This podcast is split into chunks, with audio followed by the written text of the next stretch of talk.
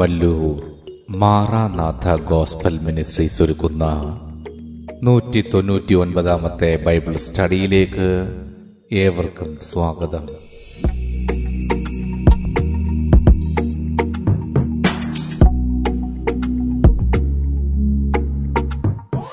ശിഷ്യത്വം എന്ന വിഷയത്തിന്റെ നൂറ്റി ഒൻപതാം ഭാഗത്തെ ആസ്പദമാക്കി ശിഷ്യത്വത്തിലേക്ക് എന്ന വിഷയത്തിന്റെ പതിമൂന്നാം ഭാഗമാണ് നിങ്ങൾ കേൾക്കുവാൻ പോകുന്നത്.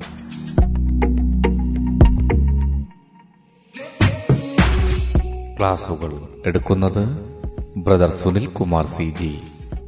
അന്വേഷണങ്ങൾക്ക് nine double four seven two zero double six eight zero.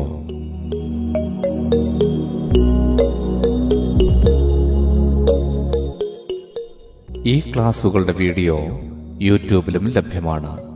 Amen T V network Trivandrum Kerala. Triple nine five nine seven five nine eight zero.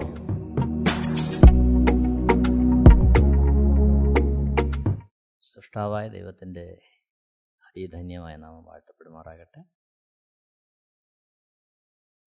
ശിഷ്യത്വത്തിലേക്ക് എന്ന വിഷയത്തോടുള്ള ബന്ധത്തിൽ ശിഷ്യന്മാർക്ക് യേശുക്രിസ്തുവിലുള്ള സമ്പത്ത്. അതാണ് ഇവിടെ വിചിന്തനം ചെയ്യുവാൻ കർത്താവിൽ ആഗ്രഹിക്കുന്നത്.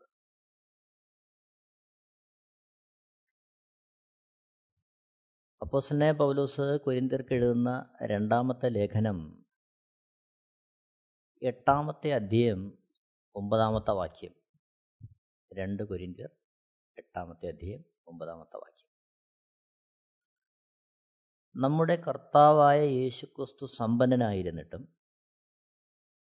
അവന്റെ ദാരിദ്ര്യത്താൽ നിങ്ങൾ സമ്പന്നർ ആകേണ്ടതിന് നിങ്ങൾ നിമിത്തം ദരിദ്രനായി തീർന്ന കൃപ നിങ്ങൾ അറിയുന്നുവല്ലോ. ദൈവമായിരുന്ന യേശുക്രിസ്തു ആ ദൈവിക മഹിമകളെ സ്ഥാനങ്ങളെ ത്യജിച്ച് എന്നെയും നിങ്ങളെയും പോലെ ഒരു സാധാരണ മനുഷ്യനായി ആ രൂപത്തിൽ അവിടുന്ന് ഭൂമിയിലേക്ക് വന്നു.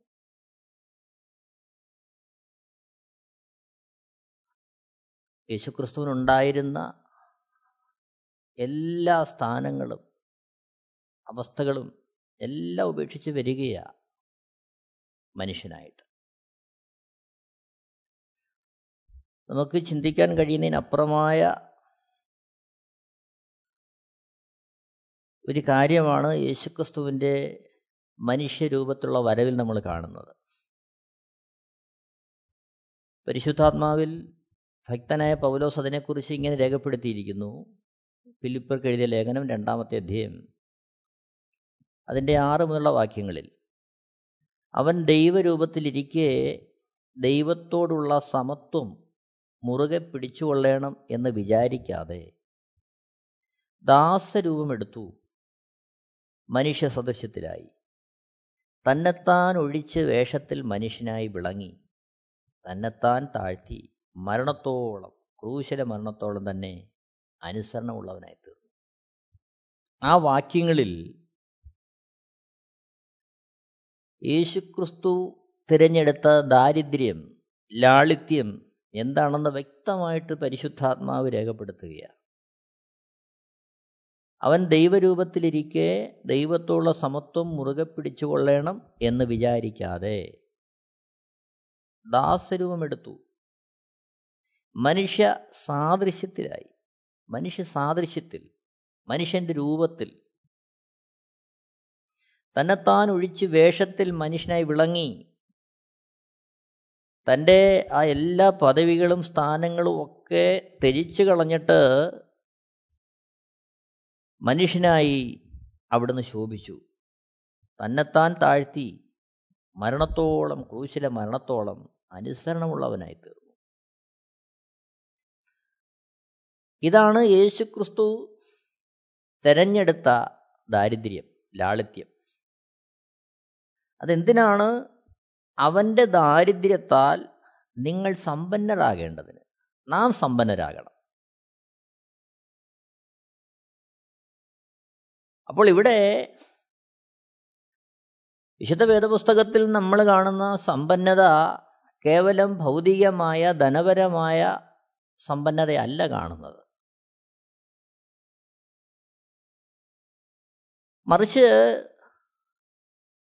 മനുഷ്യന്റെ ശൂന്യതയ്ക്ക് അവന്റെ ഹൃദയത്തിലെ ആ അസ്വസ്ഥതയ്ക്ക് ഏകാന്തതയ്ക്ക് അസമാധാനത്തിന് സുരക്ഷിതമില്ലായ്മയ്ക്ക് ഒക്കെ പരിഹാരം തരുന്ന ഒരു സമ്പന്നതയാണ് യേശു ക്രിസ്തു അവിടുത്തെ ദാരിദ്ര്യത്താൽ മാനകുലത്തിന് വാഗ്ദാനം ചെയ്തത്.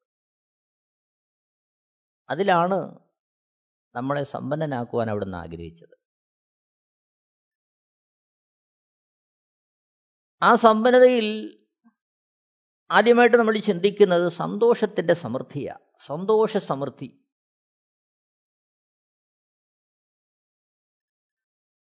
വിശുദ്ധ വേദപുസ്തകം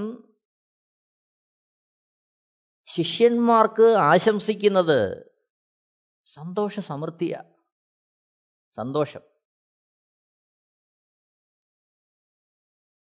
നാം ജീവിക്കുന്ന ഏത് കാലഘട്ടത്തിലും മനുഷ്യൻ സന്തോഷത്തിന് വേണ്ടി പലവിധ കാര്യങ്ങളിൽ വ്യാപൃതരാകുകയാണ്. എവിടെ കിട്ടും സന്തോഷം? മനുഷ്യൻ ഓടുകയാണ് സന്തോഷത്തിന് വേണ്ടി. എന്നാൽ യേശുവിനെ രക്ഷകനും കർത്താവും പാപമോചകനുമായി ഒരുവൻ സ്വീകരിക്കുമ്പോൾ അവന് അനന്തമായ സ്വർഗീയമായ സമാധാനവും സന്തോഷവും ക്രിസ്തുവിൽ ലഭ്യമാകുകയാണ്. പലപ്പോഴും മനുഷ്യൻ കരുതും സമ്പത്തില്ലായ്മയാണ് ദുഃഖത്തിന് കാരണം സന്തോഷമില്ലായ്മയ്ക്ക് കാരണം. അനേകർ വിചാരിക്കും ഇഷ്ടം പോലെ സമ്പത്തുണ്ടായിരുന്നെങ്കിൽ പണം ഉണ്ടായിരുന്നെങ്കിൽ സന്തോഷം കിട്ടിയനെ. എന്നാൽ നാം മാനവചരിത്രം പരിശോധിക്കുമ്പോൾ അനേക സമ്പത്തുണ്ടായിരുന്നവർ അധികാരവും സ്ഥാനങ്ങളും മാനങ്ങളും പ്രതാപവും ഒക്കെ ഉണ്ടായിരുന്നവർ സന്തോഷമില്ലാതെ ദുഃഖത്തിന്റെ പടുകുഴിയിലായിത്തീർന്ന അവസ്ഥകൾ നാം ചരിത്രത്തിൽ കാണുന്നുണ്ട്. ഈ കാലഘട്ടത്തിൽ നാം ജീവിക്കുന്ന ഈ ചുറ്റുപാടിലേക്കൊന്ന് നോക്കിയാൽ ഉന്നത പദവിയിലിരിക്കുന്നവർ പ്രശസ്തിയിലിരിക്കുന്നവർ സന്തോഷം എന്തെന്ന് അറിയാൻ വേണ്ടി അവർ നെട്ടോട്ടം ഓടുകയാണ് പലതിലേക്ക് അവർ തിരിയുന്നു. സന്തോഷത്തിന് വേണ്ടി. കൂട്ടുകാരുമായിട്ട് കൂടുന്നു. പക്ഷേ അത് ആത്യന്തികമായിട്ട് അവന്റെ സന്തോഷത്തെ തകർക്കുന്നു. ചുരുക്കത്തിൽ സന്തോഷത്തിന് വേണ്ടി മനുഷ്യൻ എന്തിനെയൊക്കെ പിന്തുടരുന്നുവോ? ഒരു മരീചിക പോലെ സന്തോഷം അവനെ വിട്ടകന്ന് അതിനുവേണ്ടി അവനെ പലതിലേക്കും നയിക്കുന്ന ദയനീയമായ ഖേദകരമായ കാഴ്ച നാം ദൈനംദിന ജീവിതത്തിൽ കണ്ടുകൊണ്ടിരിക്കുകയാണ്. അപ്പോൾ അനേകർ കരുതും സന്തോഷത്തിന് ആധാര സമ്പത്താണ്. അല്ലെങ്കിൽ ദാരിദ്ര്യമില്ലായ്മയാണ്. എന്നൊക്കെ അനേകർ കരുതിയും ചിന്തിക്കുകയൊക്കെ ചെയ്യുന്ന സാഹചര്യങ്ങളുണ്ട്. സാധാരണക്കാരനെ സംബന്ധിച്ച് ഏറെക്കുറെ അതൊക്കെ ശരിയാണെന്നും അവന് തോന്നിയെന്ന് വരാം. അതൊന്നും ഒരു തെറ്റായിട്ടോ ഒരു കുറവായിട്ടോ ഒന്നും അല്ല വിശുദ്ധ വേദപുസ്തകം പരാമർശിക്കുന്നത്. വിശുദ്ധ വേദപുസ്തകത്തിന്റെ ആകത്തുക പരിശോധിക്കുമ്പോൾ അവിടെ ഒരാളെപ്പോലും അവനായിരിക്കുന്ന അവസ്ഥയിൽ വിശുദ്ധ വേദപുസ്തകം കുറ്റം ചുമന്നായിട്ട് നമ്മൾ കാണുന്നില്ല. എന്നാൽ ഏതൊരുവനും സന്തോഷം ലഭിക്കുവാൻ സ്വാതന്ത്ര്യം ലഭിക്കുവാൻ സമാധാനം ലഭിക്കുവാൻ സ്വസ്ഥത ലഭിക്കുവാനുള്ള വഴി ദൈവമായി തന്നെ തുറന്നിരിക്കെ. അവൻ ബോധപൂർവം അതിനെ അവഗണിക്കുന്നു എന്നുള്ളിടത്താണ് ഒരുവന്റെ ജീവിതത്തിൽ പ്രശ്നങ്ങൾ തുടങ്ങുന്നത്. ആരും ആരെയും നിർബന്ധിച്ചല്ല. എന്തെങ്കിലും പ്രേരണ ചെലുത്തിയല്ല. മറിച്ച് സ്വമേധയാ ഒരുവന്റെ ഹൃദയത്തിൽ ആ ദൈവാന്വേഷണ ബോധം ദൈവവചനത്താൽ ഉളവായി ആ ഒരു തരത്തിൽ അവൻ ദൈവികമായ സന്തോഷം കണ്ടെത്തണമെന്നാണ് വിശുദ്ധ വേദപുസ്തകം ഏതൊരുവനെയും കുറിച്ച് ആഗ്രഹിക്കുന്നത്. ഓരോ വ്യക്തികളുടെയും തിരഞ്ഞെടുപ്പിനെ അനുസരിച്ചിരിക്കുന്ന കാര്യമാണ്. അപ്പോസന്നെ പൗലോസ് കുരിന്തിർക്ക് എഴുതുന്ന രണ്ടാമത്തെ ലേഖനം എട്ടാമത്തെ അധ്യയം ഒന്ന് മുതൽ അഞ്ച് വരെയുള്ള വാക്യങ്ങൾ വളരെ ശ്രദ്ധയാകർഷിക്കുന്നതാണ്. രണ്ട് കൊരിന്ത്യർ എട്ടാമത്തെ അധ്യയം ഒന്ന് മുതൽ അഞ്ച് വരെയുള്ള വാക്യങ്ങൾ. പൗലോസ് ഇങ്ങനെ എഴുതുന്നു സഹോദരന്മാരെ മക്കതൂന്യ സഭകൾക്ക് ലഭിച്ച ദൈവകൃപ ഞങ്ങൾ നിങ്ങളോട് അറിയിക്കുന്നു. കഷ്ടത എന്ന കഠിന ശോധനയിൽ ആയിരുന്നിട്ടും അവരുടെ സന്തോഷ സമൃദ്ധിയും മഹാദാരിദ്ര്യവും ധാരാളം ഔദാര്യം കാണിപ്പാൻ കാരണമായി തീർന്നു. വിശുദ്ധന്മാരുടെ സഹായത്തിനുള്ള ധർമ്മവും കൂട്ടായ്മയും സംബന്ധിച്ച് അവർ വളരെ താല്പര്യത്തോടെ ഞങ്ങളോട് അപേക്ഷിച്ചു. പ്രാപ്തി പോലെയും പ്രാപ്തിക്ക് മീതെയും സ്വമേധയായി കൊടുത്തു എന്നതിന് ഞാൻ സാക്ഷി. അഞ്ചാമത്തെ വാക്യത്തിൽ അതും ഞങ്ങൾ വിചാരിച്ചിരുന്നത് പോലെയല്ല. അവർ മുമ്പേ തങ്ങളെ തന്നെ കർത്താവിനും പിന്നെ ദൈവേഷ്ടത്തിനൊത്തവണ്ണം ഞങ്ങൾക്കും ഏൽപ്പിച്ചു. വളരെ പ്രാധാന്യമർഹിക്കുന്ന ഒരു ചിന്തയാണ് ഭക്തനായ പൗലോസ് ഇവിടെ പങ്കുവയ്ക്കുന്നത്. കർത്താവിന്റെ വേരെയുള്ള ബന്ധത്തിൽ നിരന്തരമുള്ള യാത്രയിൽ മക്കതൂന്യര സഭകൾ പൗലോസിന്റെ ആ ശുശ്രൂഷയിൽ കാണിച്ച ആ കരുതലിനെ കുറിച്ച് അവിടെ പറയുകയാണ്.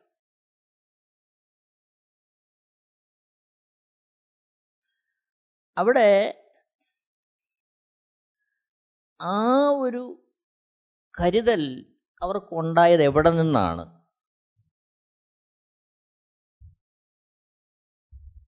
അതവരുടെ ധാരാളിത്വത്തിൽ നിന്നുള്ള സഹായമായിരുന്നോ? അല്ല. സാധാരണയുള്ള നമ്മുടെ ചിന്താഗതികളെ അഭിപ്രായങ്ങളെ ഖണ്ഡിക്കുന്നതാണ് ഇവിടെ അപ്പോസിനെ പൗലൂസ് രേഖപ്പെടുത്തിയിരിക്കുന്ന ആ അനുഭവം. ആ വാക്യങ്ങളിലൂടെ കടന്നു പോകുമ്പോൾ രണ്ട് കുരിന്തിർ എട്ടാമത്തെ അധ്യയം അതിന്റെ രണ്ടാമത്തെ വാക്യത്തിൽ നമ്മൾ കാണുന്നു. കഷ്ടത എന്ന കഠിന ശോധനയിലായിരുന്നിട്ടും അപ്പോൾ ഈ മെക്കതോന്യ സഭകളുടെ അപ്പോഴുള്ള അവസ്ഥ എന്തായിരുന്നു? അവർ കഷ്ടത എന്ന കഠിന ശോധനയിലായിരുന്നു. കഷ്ടത. കഠിന ശോധന. പലതരത്തിലുള്ള കഷ്ടത അവർ നേരിട്ടു. സാമൂഹികമായ സാമ്പത്തികമായ അങ്ങനെ പല വിധത്തിൽ. നമുക്കറിയാം അവരായിരുന്ന അവസ്ഥയിൽ നിന്ന് അവരായിരുന്ന ആ പാരമ്പര്യങ്ങളിൽ നിന്ന് ആചാര അനുഷ്ഠാനങ്ങളിൽ നിന്ന് സാഹചര്യങ്ങളിൽ നിന്ന് ഒക്കെ മാറി യേശുവിനെ രക്ഷകനും കർത്താവും പാപമോചകനുമായി സ്വീകരിച്ചത് നിമിത്തം അനുഭവിക്കേണ്ടി വന്ന കഷ്ടതകൾ പീഡനങ്ങൾ. അവിടെ ആ ഒരു അവസ്ഥയിൽ അവരായിരിക്കുകയാണ്. കഷ്ടത എന്ന കഠിന ശോധനയിലായിരിക്കുകയാണ്. നാം എല്ലാവരും പങ്കുവെക്കുന്നതിന്റെ കാര്യത്തിൽ പറയാറുണ്ട് കൊടുക്കുന്നതിന്റെ കാര്യത്തിൽ പറയാറുണ്ട്. ഉണ്ടെങ്കിലല്ലേ കൊടുക്കാൻ പറ്റും. ഇല്ലാതെ എവിടുന്നാ കൊടുക്കുന്നത് ദാരിദ്ര്യത്തിന്റെ നടുവിൽ എങ്ങനെയാ കൊടുക്കുന്നത് പക്ഷേ ആ എല്ലാ വാദമുഖങ്ങളെയും ഇവിടെ നക്കതൂന്യ സഭകളുടെ നിലപാട് തകർത്തെറിയുകയാണ് അവരുടെ അവസ്ഥയെക്കുറിച്ച് പൗലോസ് പറയുന്നു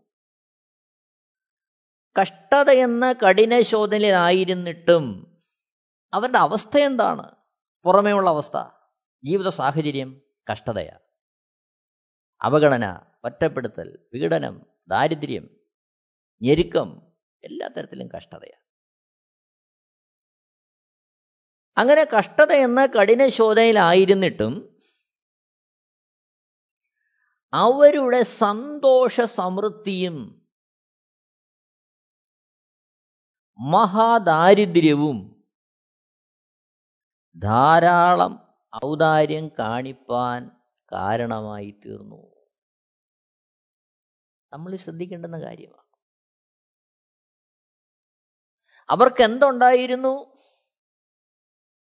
ദൈവോന്മുഖമായി അവർക്ക് സന്തോഷ സമൃദ്ധി ഉണ്ടായിരുന്നു അവർക്ക് അവിടെ ആകെ ഉണ്ടായിരുന്ന മൂലധനം നിക്ഷേപം അവരുടെ സമ്പത്ത് അവരെ വീണ്ടെടുത്ത രക്ഷിച്ച അരുമനാഥനാൽ അവരുടെ ഹൃദയത്തിലേക്ക് പകർന്ന സന്തോഷത്തിന്റെ സമൃദ്ധി. അത് മാത്രമായിരുന്നു അവരുടെ കൈമുതൽ.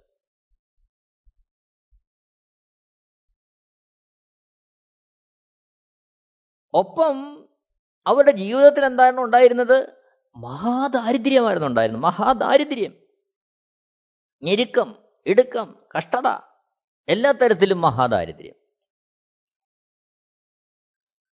അപ്പോൾ അവർക്ക് സ്വന്തമെന്ന് പറയുവാൻ അപ്പോഴുണ്ടായിരുന്നത് ഒരു ഭാഗത്ത് മഹാദാരിദ്ര്യം മറുഭാഗത്ത് രക്ഷകനാൽ ലഭിച്ച സന്തോഷത്തിന്റെ സമൃദ്ധി.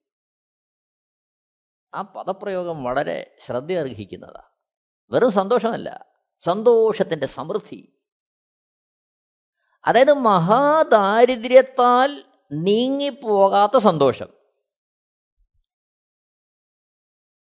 കഷ്ടത വന്നാലും പ്രയാസം വന്നാലും പ്രതികൂലം വന്നാലും അവഗണന വന്നാലും ഒറ്റപ്പെടുത്തൽ വന്നാലും പീഡനം വന്നാലും നീങ്ങിപ്പോകാത്ത അതേ രീതിയിലുള്ള സമൃദ്ധി. എന്തിന്റെ സമൃദ്ധി? സന്തോഷത്തിന്റെ സമൃദ്ധി. എന്നെ കേൾക്കുന്ന പ്രിയരെ ശ്രദ്ധിക്കണമേ. ലോകത്ത് ജനങ്ങൾ ഒരല്പ സന്തോഷത്തിന് വേണ്ടി നെട്ടോട്ടം ഓടുമ്പോൾ ഏത് കൂട്ടുകെട്ടിൽ അല്പ സന്തോഷം കിട്ടും? എവിടെ പോയാൽ അല്പ സന്തോഷം ലഭിക്കും? എന്നും മനുഷ്യൻ ആരാഞ്ഞ് നെട്ടോട്ടം ഓടുന്ന ഈ കാലഘട്ടത്തിൽ വിശുദ്ധ വേദപുസ്തകം പറയുന്നു ഇവിടെ മഹാദാരിദ്ര്യത്തിന്റെ നടുവിൽ ഒരു സമൂഹം സന്തോഷത്തിന്റെ സമൃദ്ധി അനുഭവിച്ചു. അത് മറ്റാരുമല്ല. യേശുക്രിസ്തുവിനെ രക്ഷകനും കർത്താവും പാപമോചനവും അംഗീകരിച്ച് അവിടുത്തെ പിൻപറ്റുവാൻ സമർപ്പിക്കപ്പെട്ട ശിഷ്യന്മാരുടെ ഒരു സമൂഹമാണ്.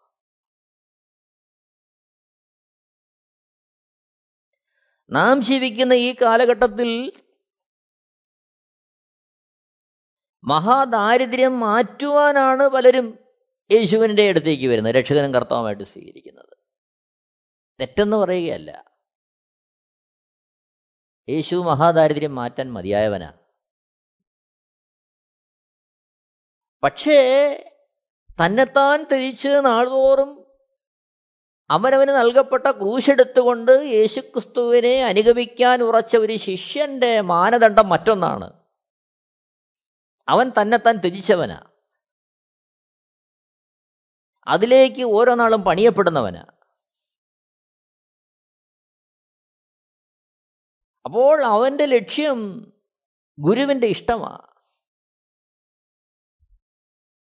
ദൈവരൂപത്തിലിരുന്നവൻ ആ സകല സമ്പന്നതയും വിട്ട് ജനിച്ചു വീഴാൻ ഒരു ഇടം പോലും ഇല്ലാതെ ഭൂമിയിൽ പിറന്നു വീണ ആ ഗുരുനാഥനെയാണ് ഒരു ശിഷ്യൻ അനുഗമിക്കുന്നത്.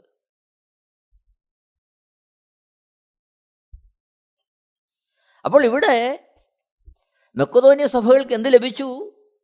സന്തോഷ സമൃദ്ധി ലഭിച്ചു. അതാരിൽ നിന്ന്? ക്രിസ്തുവേശുവിൽ നിന്ന് ലഭിച്ചു. സന്തോഷ സമൃദ്ധി. അവരുടെ ജീവിതത്തിന്റെ സാഹചര്യം മഹാദാരിദ്ര്യം. അപ്പോൾ ഒരു ഭാഗത്ത് മഹാദാരിദ്ര്യം ഇല്ലായ്മ. എന്നാൽ ആ ഇല്ലായ്മയെ കവിയുന്ന സന്തോഷ സമൃദ്ധി അവരെ ഭരിച്ചതുകൊണ്ട് മഹാദാരിദ്ര്യത്തെ കവിഞ്ഞൊഴുകുന്ന സന്തോഷം ദൈവം അവർക്ക് നൽകിയതുകൊണ്ട് ധാരാളം ഔദാര്യം കാണിപ്പാൻ കാരണമായി തീർന്നു. ധാരാളം ഔദാര്യം കാണിപ്പാൻ. ഔദാര്യം കാണിപ്പാൻ എന്നല്ല ധാരാളം ഔദാര്യം കാണിപ്പാൻ അവരുടെ മഹാദാരിദ്ര്യം കാരണമായി തീർന്നു. ഇതൊരു സാധാരണ മനുഷ്യന്റെ ചിന്തയ്ക്ക് നിരക്കുന്ന കാര്യമല്ല. നാം ജീവിക്കുന്ന ഈ സമൂഹത്തിൽ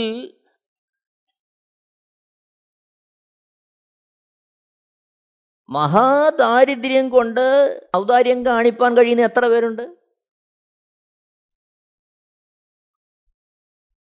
നമ്മൾ ചിന്തിക്കേണ്ടത് ആവശ്യമാണ്.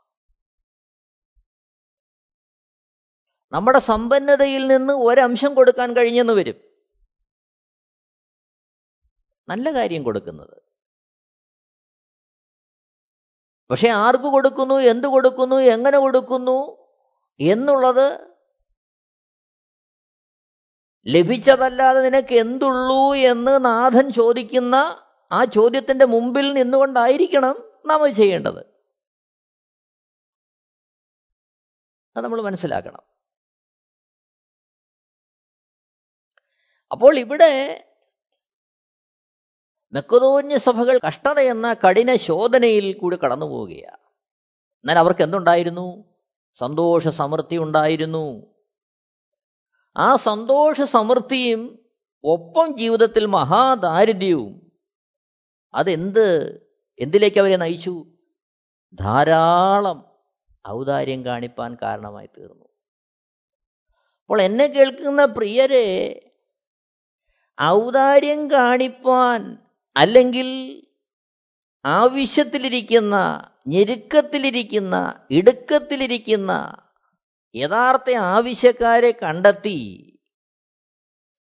അല്ലെങ്കിൽ ദൈവോന്മുഖമായി കർത്താവിന് വേണ്ടി നിൽക്കുന്ന വിശുദ്ധന്മാരുടെ ഞെരുക്കങ്ങളിൽ സഹായിക്കാൻ കഴിയാത്തത് ഇല്ലായ്മ കൊണ്ടല്ല മറിച്ച് ദൈവം നൽകുന്ന സന്തോഷത്തിന്റെ സമൃദ്ധി ഇല്ലാത്തതുകൊണ്ട്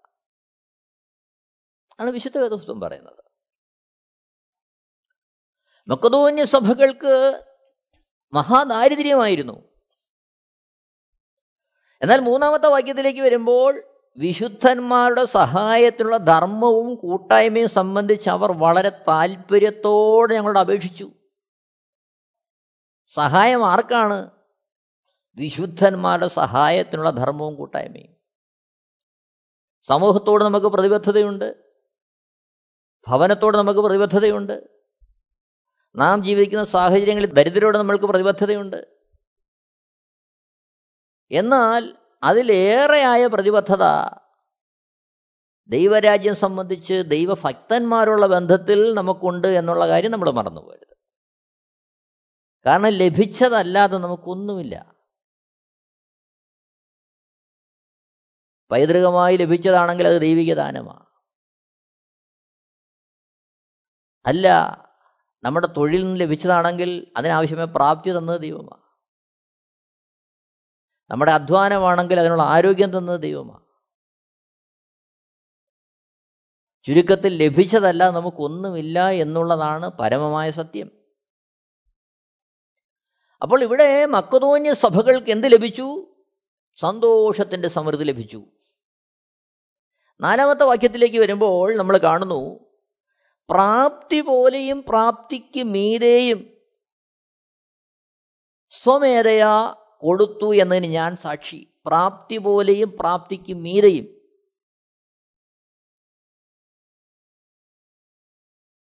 അപ്പോൾ അവർക്ക് കഴിയുന്നത് പോലെ പോരാ. പ്രാപ്തിക്ക് മീതെ. അവർക്ക് കഴിയാത്ത തരത്തിലുള്ള കാര്യം അവർ കൊടുക്കുകയാണ് പ്രാപ്തിക്ക് മീര എന്ന് പറയുമ്പോൾ സാധാരണഗതിയിൽ ചെയ്യാൻ കഴിയാത്ത ആ ഒരവസ്ഥയെ മറികടന്ന് അവർ കൂട്ടായ്മ കാണിക്കുകയാണ് ഇത് പൗലോസ് സാക്ഷ്യപ്പെടുത്തുക എന്നതിന് ഞാൻ സാക്ഷി. അപ്പോൾ ഇവിടെ നാം ഇന്ന് നേരിടുന്ന അനവധിയായ ചിന്ത ഭാരങ്ങൾക്കൊരു പരിഹാരം ഈ വാക്യത്തുള്ള പരിശുദ്ധാത്മാവ് ശിഷ്യന്മാർക്ക് നൽകുകയാണ്. ഇന്ന് യേശുവിനെ രക്ഷകനും കർത്താവും പാവമോചനുമായി സ്വീകരിച്ച് ദൈവരാജ്യത്തിന്റെ പ്രത്യാശയിൽ പോകുന്നു എന്ന് പറയുമ്പോഴും അനേകരും യേശുവിനെ പിൻപറ്റുന്നത് അവരുടെ ഭൗതികമായ വിഷയങ്ങളുടെ പരിഹാരത്തിന് വേണ്ടിയാണ്. അതാണ് ഏറ്റവും വേദനാജനകമായ കാര്യം. എന്നെ കേൾക്കുന്ന പ്രിയരെ അതിനെ ഓർത്ത് നാം ഭാരപ്പെടരുതെന്നാണ് കർത്താവ് പറയുന്നത്. മുമ്പേ അവിടുത്തെ രാജ്യവും നീതി അന്വേഷിപ്പിൻ. അതോടെ നമുക്ക് ഉണ്ണാനും ഉടുക്കാനും ഉള്ളത് അവിടുത്തെ വാഗ്ദത്വമാണ്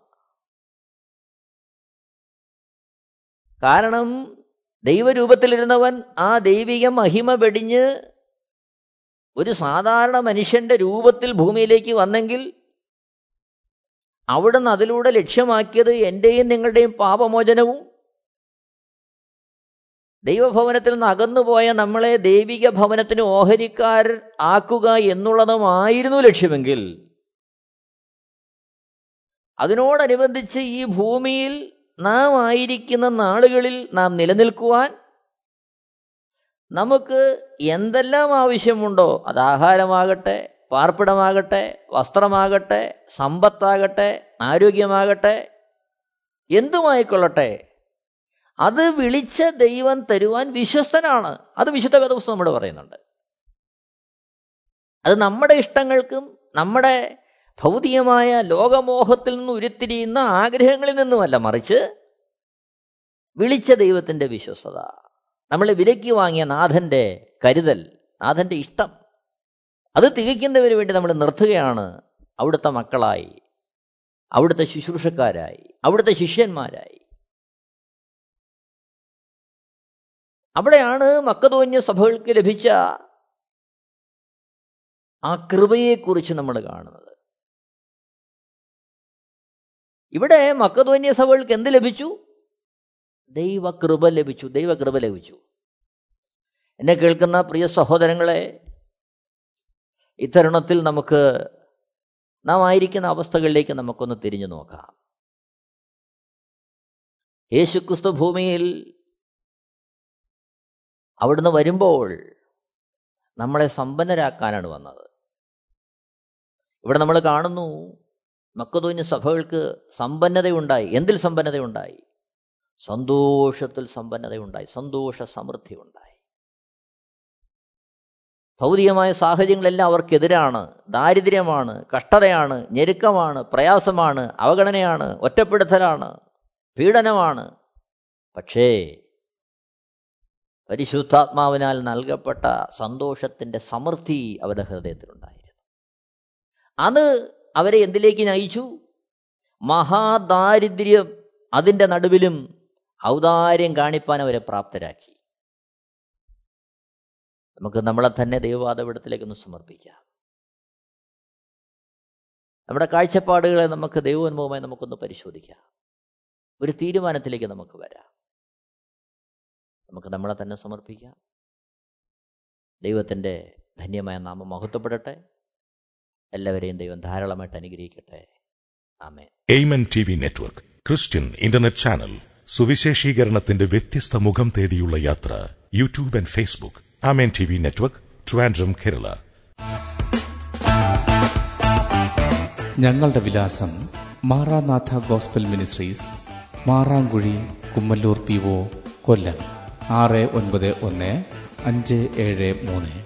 അന്വേഷണങ്ങൾക്ക് nine double four seven two zero double six eight zero